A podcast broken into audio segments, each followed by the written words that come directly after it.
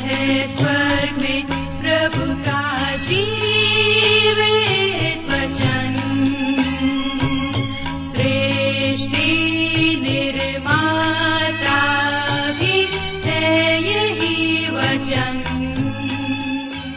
नमस्कार श्रोताओ सत्य वचन कार्यक्रम को लेकर एक बार फिर हम आपकी सेवा में उपस्थित हैं। आशा करते हैं कि आप सब आज का कार्यक्रम सुनने के लिए तैयार हैं। जैसा कि आपको मालूम है कि इन दिनों हम अपने इस कार्यक्रम के अंतर्गत पवित्र शास्त्र बाइबल के नए नियम में से पहला तिमुथियस नामक पत्री का विस्तार से अध्ययन कर रहे हैं और हमें विश्वास है कि इस अध्ययन से आपको आत्मिक लाभ मिल रहा है।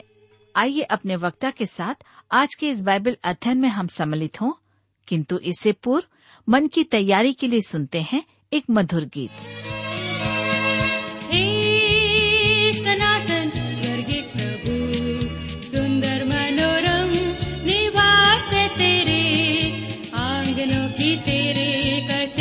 अभिलाषा मेरा मन है मूर्छित हो चला मेरा तन मेरा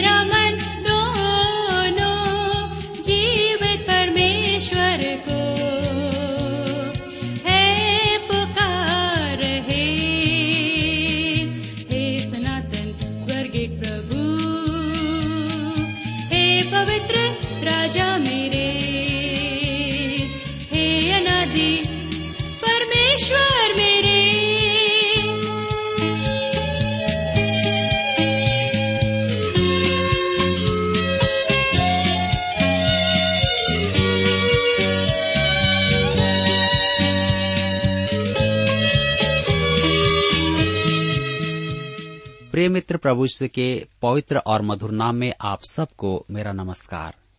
मैं कुशल पूर्वक हूँ और मुझे आशा है कि आप सब भी परमेश्वर की निकटता में रहते हुए, अपने कार्यों को करते हुए कुशल पूर्वक हैं और आज फिर से परमेश्वर के वचन में से सीखने और सुनने के लिए आप तैयार बैठे हैं। मैं आप सभी श्रोता मित्रों का इस कार्यक्रम में स्वागत करता हूँ।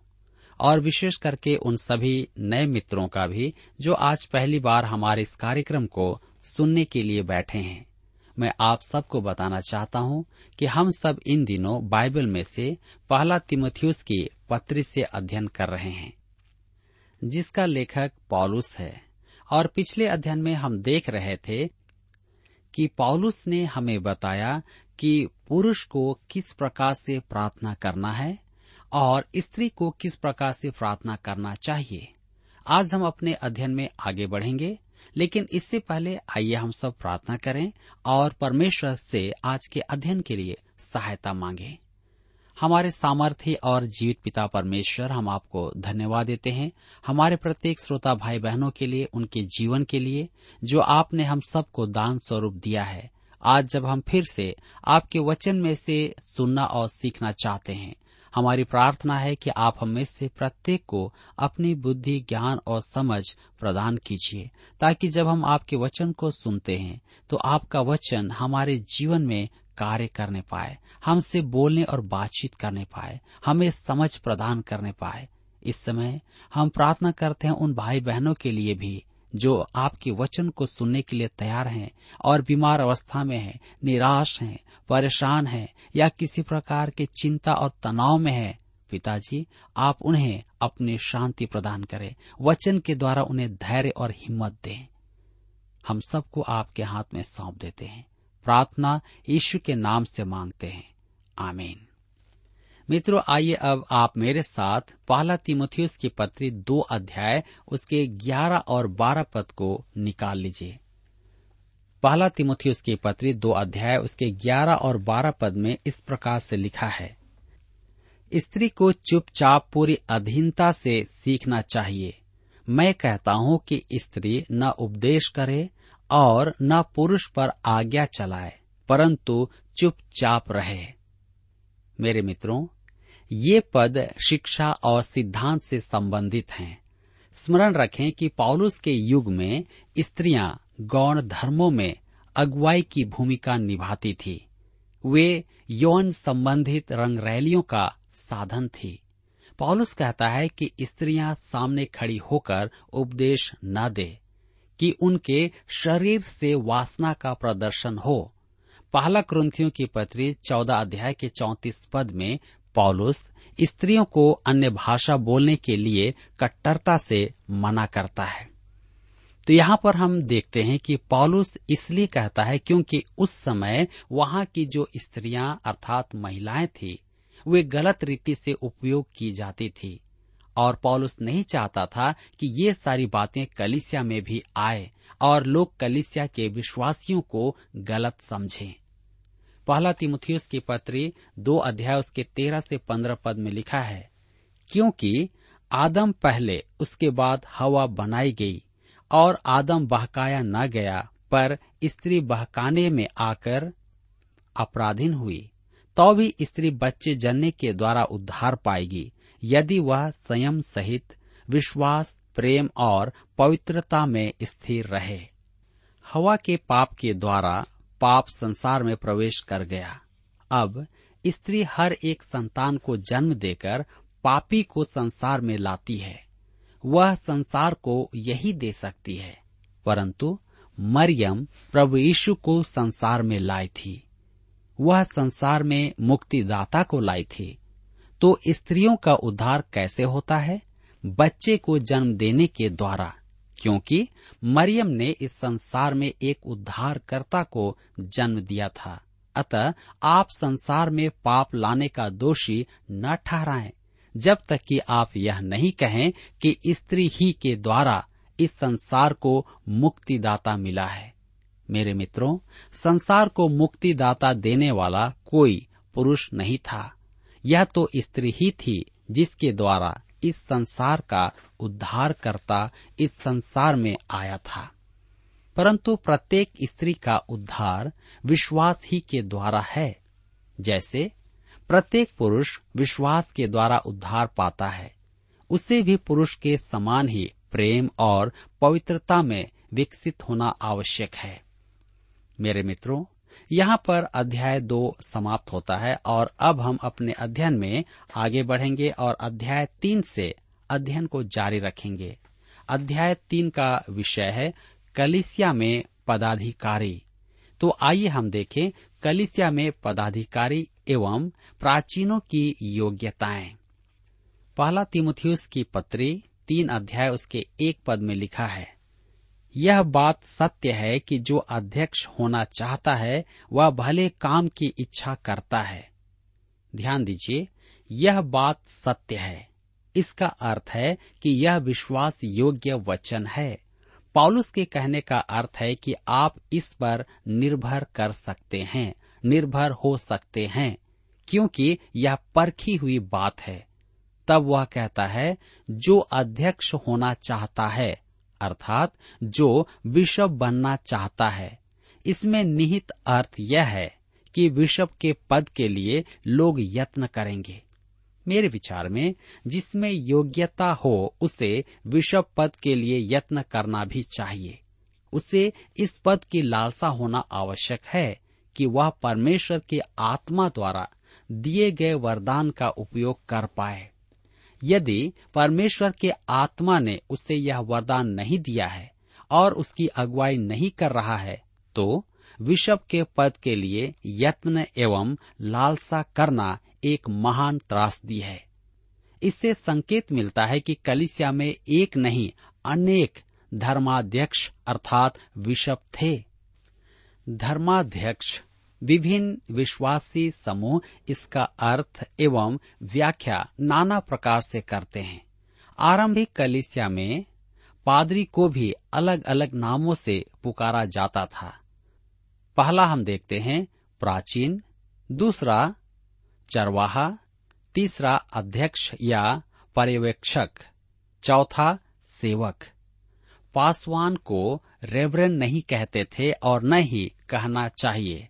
रेवरेन का अर्थ है भय उत्पन्न करने वाला। यह नाम केवल परमेश्वर के लिए काम में लिया जाना चाहिए।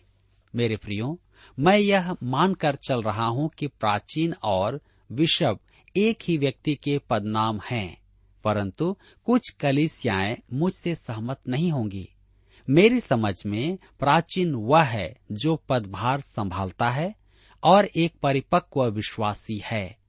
विशप उस पद से संबंधित है जिसका कार्यभार विशप अर्थात प्राचीन संभालता है। अतः ये दोनों शब्द एक ही व्यक्ति के संदर्भ में हैं। आरंभिक कलिसिया के विशप को अन्य विश्वों या प्राचीनों पर अधिकार नहीं था। उसे कलिसियाओं पर भी अधिकार नहीं था। आप ऐसा अभ्यास परमेश्वर के वचन में कहीं भी नहीं देखेंगे। पॉलुस ने अनेक कलिसियाएँ स्थापित की, परंतु अपने आप को विशप कभी नहीं कहा, या स्वयं को कलिसियाओं का शासक भी नहीं कहा था। इसका अर्थ यह है कि पासवान अर्थात पादरी को कलिसिया की सेवा करना है, उस पर शासन नहीं करना है। पौलुस कहता है कि वह भले काम की इच्छा करता है, कौन? अध्यक्ष। वह उस स्थान की खोज में है जहाँ से वह कलिसिया की सेवा कर पाए। हम आगे पढ़ते हैं पहला तिमुथियुस की पत्री तीन अध्याय के दो पद में, यह आवश्यक है कि अध्यक्ष, निर्दोष और एक ही पत्नी का पति संयमी, सुशील, सभ्य, अतिथि सत्कार करने वाला और सिखाने में निपुण हो। ये योग्यताएँ एक प्राचीन की है। उसे ऐसा होना चाहिए, तब वह एक अध्यक्ष या प्राचीन हो सकता है। लिखा है, निर्दोष, कलिसिया में आप कोई भी पद संभालें, आप पर दोष लगाया ही जाएगा। परंतु महत्वपूर्ण बात तो यह है कि दोष सच न हो। निर्दोष का अर्थ है कि उस पर लगाया हुआ दोष सिद्ध न हो पाए। जब मुझे एक कलिसिया में सेवा करने का अवसर मिला तो वहाँ पर एक बड़े प्रचारक ने मुझसे पूछा कि मुझे उस बड़ी कलिसिया में कैसा अनुभव हो रहा है। मैंने कहा, यह एक महान सौभाग्य है, परंतु मैं अपने आप को एक असामान्य स्थिति में पाता हूँ। मुझ पर अनेक बातों का दोष लगाया जाता है, और मैं अपनी रक्षा नहीं कर पाता हूँ। मेरे पास इतना समय नहीं होता है कि सबके प्रश्नों का उत्तर देता फिरूं।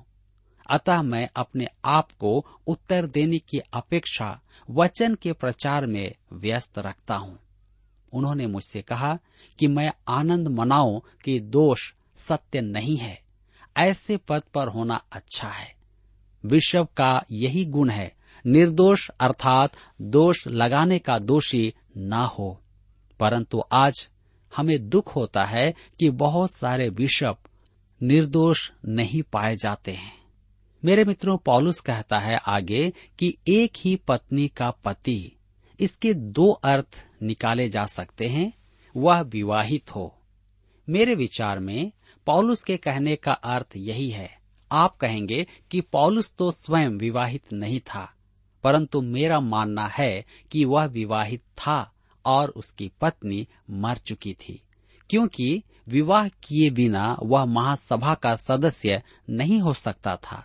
उसने दूसरा विवाह इसलिए नहीं किया कि वह अधिकांश समय यात्राओं पर रहता था मेरे मित्रों, सेवा के आरंभ में मैं अविवाहित था और मेरा एक मित्र सदा मेरा उपहास करते कहता था कि मैं पासवान होने योग्य नहीं हूँ।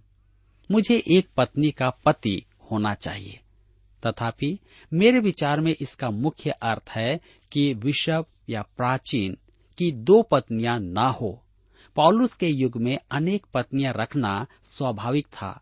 और दो पत्नियाँ रखना तो एक आम सी बात थी, परंतु कलिसिया का कोई भी पदाधिकारी एक ही पत्नी का पति हो। तब वह कहता है, संयमी, एक प्राचीन को शांत स्वभाव होना है। वह कान का कच्चा ना हो, उसे शांत चित्त होना है।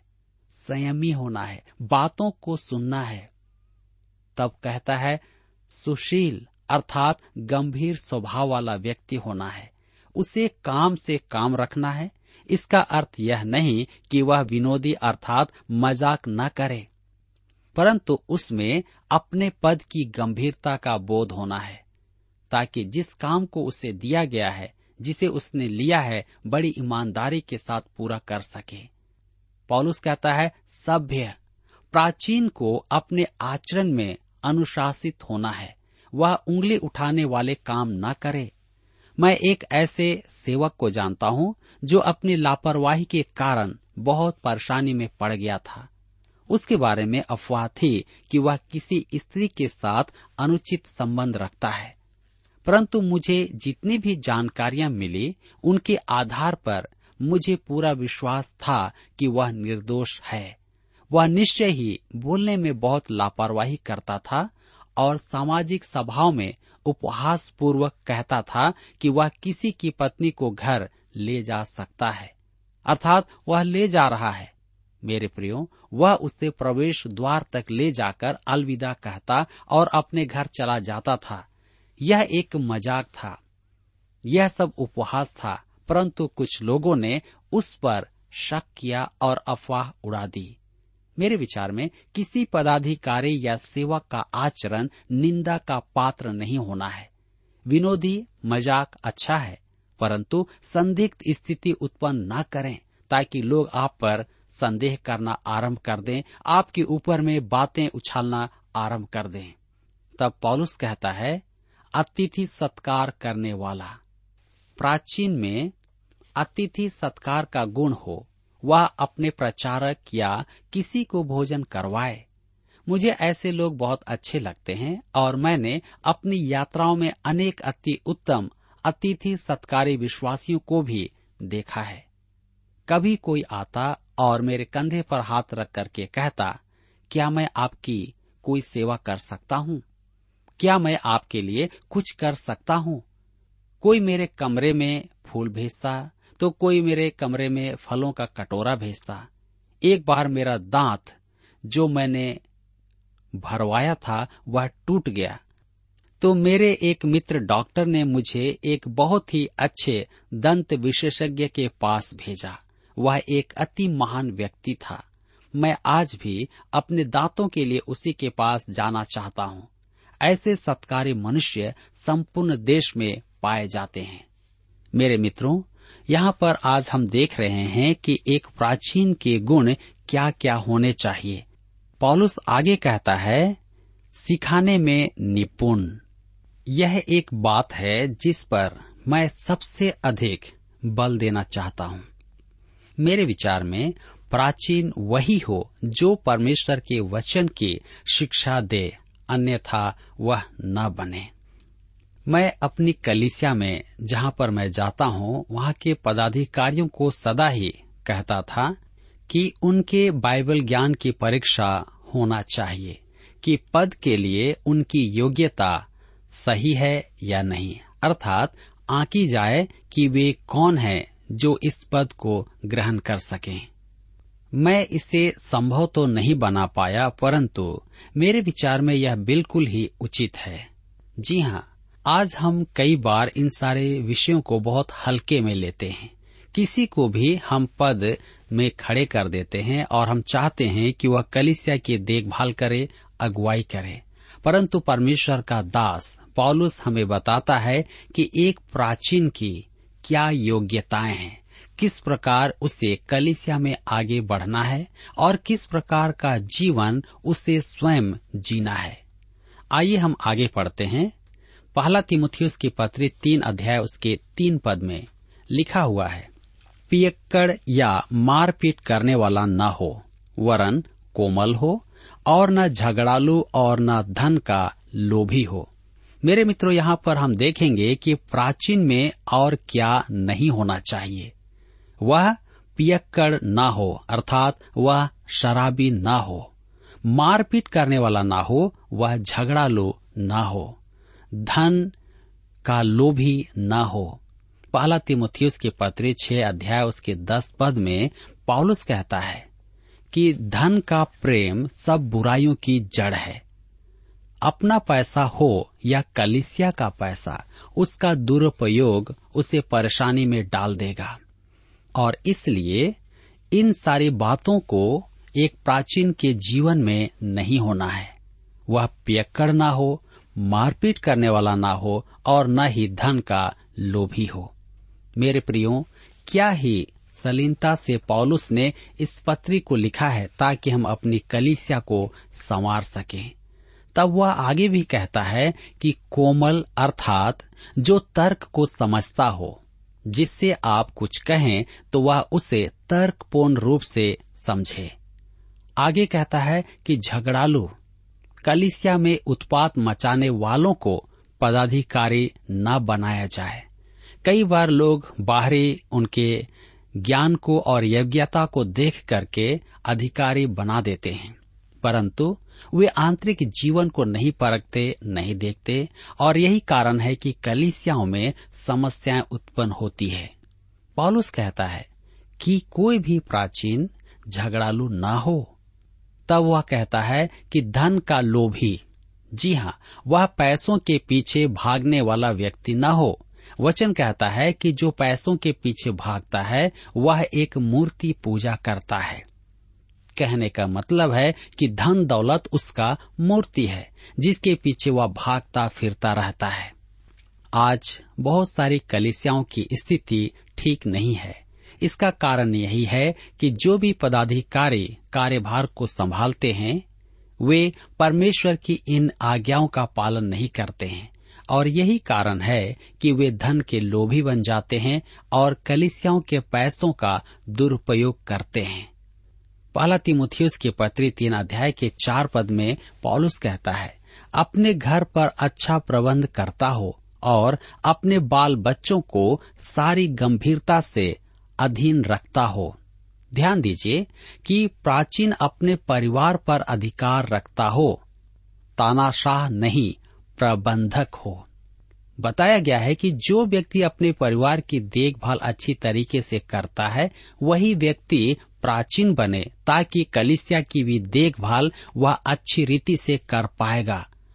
पहला तिमुथियुस के पत्र तीन अध्याय के पाँच पद में लिखा है जब कोई अपने घर ही का प्रबंध करना न जानता हो तो परमेश्वर की कलिसिया की रखवाली कैसे करेगा?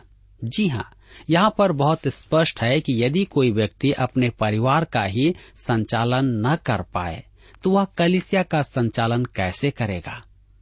इसीलिए चाहिए कि वह अपने परिवार को संभालने वाला, उसका संचालन अच्छी रीति से करने वाला व्यक्ति हो। आगे लिखा है पहला तिमोथियस के पत्र तीन अध्याय के छह पद में, फिर यह कि नया चेला ना हो, ऐसा ना हो कि अभिमान करके शैतान का सा दंड पाए। मित्रों, यहाँ पर ध्यान दीजिए, नया चेला, अर्थात जिसका हाल ही में मन परिवर्तन हुआ है और उसने नए रीति से प्रभु को विश्वास किया है या नया विश्वासी है। कभी कभी एक सप्ताह पूर्व ही मन फिराने वाले को पदभार सौंप दिया जाता है। वह अभी इसके योग्य भी नहीं है। वह कुछ भी बातों को कलिसिया के विषय में नहीं जानता है। फिर भी उसे कार्यभार सौंप दिया जाता है, जिसके कारण से वह शैतान के द्वारा बहकाया और फुसलाया जाता है और वह पाप में गिर जाता है। मेरे प्रियो पॉलुस कहता है कि नए विश्वासियों को कोई भी पदभार न दिया जाए। वे नए विश्वासी धर्म सिद्धांतों पर अपना विचार व्यक्त करते हैं तो मसीह के काम पर बुरा प्रभाव पड़ता है, क्योंकि वे नहीं जानते हैं कि सच क्या है। आगे कहता है, अभिमान करके शैतान का सा दंड पाए। शैतान का सबसे बड़ा पाप था उसका घमंड। यही प्रचारकों और कलिसिया के पदाधिकारियों का भी पाप है। यह हमारे लिए एक संकट है। परंतु कलिसिया में इसका होना निंदा की बात है। मेरे प्रियो पॉलुस चाहता है कि कलिसिया में किसी भी प्रकार का घमंड न आए, परंतु संयम, नम्रता, धीरज के साथ परमेश्वर के कार्य को किया जाए। और इसीलिए वह चाहता है कि प्रत्येक प्राचीन या परमेश्वर का सेवक इन गुणों से परिपूर्ण हो, ताकि इसके द्वारा सिर्फ़ परमेश्वर की महिमा हो सके। पहला तिमोथियस के पत्र तीन अध्याय के सात पद में हम पढ़ते हैं, और बाहर वालों में भी उसका सुनाम हो। ऐसा ना हो कि निंदित होकर शैतान के फंदे में फंस जाए। लिखा है कि बाहर वालों में, अर्थात कलिसिया से जो बाहर हैं, जो समाज में है, ऐसे लोगों के बीच में भी इसका नाम सुनाम हो। कहने का तात्पर्य है कि अच्छी गवाही हो। गलत काम करने के लिए जो जाना जाता हो, ऐसा नहीं, या झूठ बोलता हो तो वह इस योग्य नहीं है। जी हाँ उससे पदभार न सौंपा जाए। वह तो वास्तव में शैतान का प्रत्याशी है। वह प्रभु के स्थान पर शैतान का प्रतिनिधित्व करेगा। मेरे प्रियो, आज हम किसी भी प्राचीन को कलिसिया के लिए यदि चयन करते हैं उसे पदभार देते हैं तो सबसे पहले आप तिमोथियस की पहली पत्री, उसके तीसरे अध्याय, उसके एक से सात पद या एक से तेरह पद को अवश्य पढ़ लें।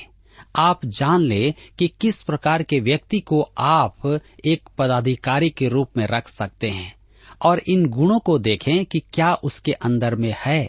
यदि नहीं पाए जाते हैं तो कृपा करके आप उन्हें उस पद पर न रखें, चाहे वह कोई भी क्यों ना हो। क्योंकि आपको परमेश्वर के कार्य के लिए रखना है, न कि किसी व्यक्ति को दिखाने के लिए।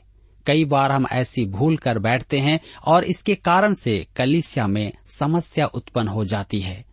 मेरे प्रिय मित्रों, आज हम यहाँ पर देख रहे हैं कि कलिसिया में एक पदाधिकारी अर्थात प्राचीन या बिशप को रखने के लिए हमें किस किस प्रकार की योग्यताओं को देखना है, ताकि इसके द्वारा से परमेश्वर को महिमा मिल सके। मेरे मित्रों, मैं समझता हूँ कि आपने इन सारी बातों को भली भांति समझ लिया है। आज यहाँ पर हमारे अध्ययन का समय समाप्त होता है, और मैं आशा करता हूँ कि आज के इस अध्ययन के द्वारा आपने अपने जीवन में अवश्य ही आत्मिक लाभ प्राप्त किया है। आप प्रभु के वचन में बने रहें, उससे प्रेम करें, उसकी संगति में बढ़ते जाएँ। प्रभु आप सबको आशीष दे। प्रिय श्रोताओ, अभी आप सुन रहे थे बाइबल अध्ययन कार्यक्रम सत्य वचन। हम आशा करते हैं कि आज के इस कार्यक्रम से आपको आत्मिक लाभ मिला होगा। यदि आप परमेश्वर के बारे में और अधिक जानना चाहते हैं तो हमारे पास नया नियम एवं पवित्र शास्त्र बाइबल उपलब्ध है। इन्हें प्राप्त करने के लिए आप हमें इस पते पर लिख सकते हैं। कार्यक्रम Satya Vachan T W R post box number चार तीन एक शून्य, नई दिल्ली, एक एक शून्य शून्य एक नौ। पता एक बार फिर सुन लीजिए। कार्यक्रम Satya Vachan T W R post box number four three one zero New Delhi one one zero zero one nine और हाँ श्रोताओं याद रखें कि पत्र लिखते समय आपका नाम और पता साफ़ साफ़ लिखा होना चाहिए। इसके अलावा, आप हमसे टेलीफोन के माध्यम से भी बातचीत कर सकते हैं, जिसमें हमारे काउंसलर या सलाहकार आपको सलाह देंगे। तो नोट कीजिए हमारा मोबाइल नंबर नौ नौ पाँच आठ आठ दो शून्य चार एक चार। याद रखें, double nine five eight eight two zero four one four. और हमारा दूसरा नंबर है zero nine six five one four double three three nine seven याद रहे, शून्य नौ छ पाँच एक चार तीन तीन तीन नौ सात। इसके अलावा आप हमसे ईमेल के द्वारा भी संपर्क कर सकते हैं। हमारा ईमेल आईडी है Hindi T T B at T W R dot I N Hindi T T B at T W R dot I N श्रोताओं इस कार्यक्रम को आप हमारे website radio eight eight two dot com पर भी सुन सकते हैं। इस website radio eight eight two dot com के बारे में अपने मित्रों को भी सूचित कर दें। और अब इसी के साथ हमारे कार्यक्रम का समय यहीं पर समाप्त होता है। अगले कार्यक्रम में आपसे फिर मुलाकात होगी। तब तक के लिए हमें आज्ञा दीजिए, नमस्कार। तेरी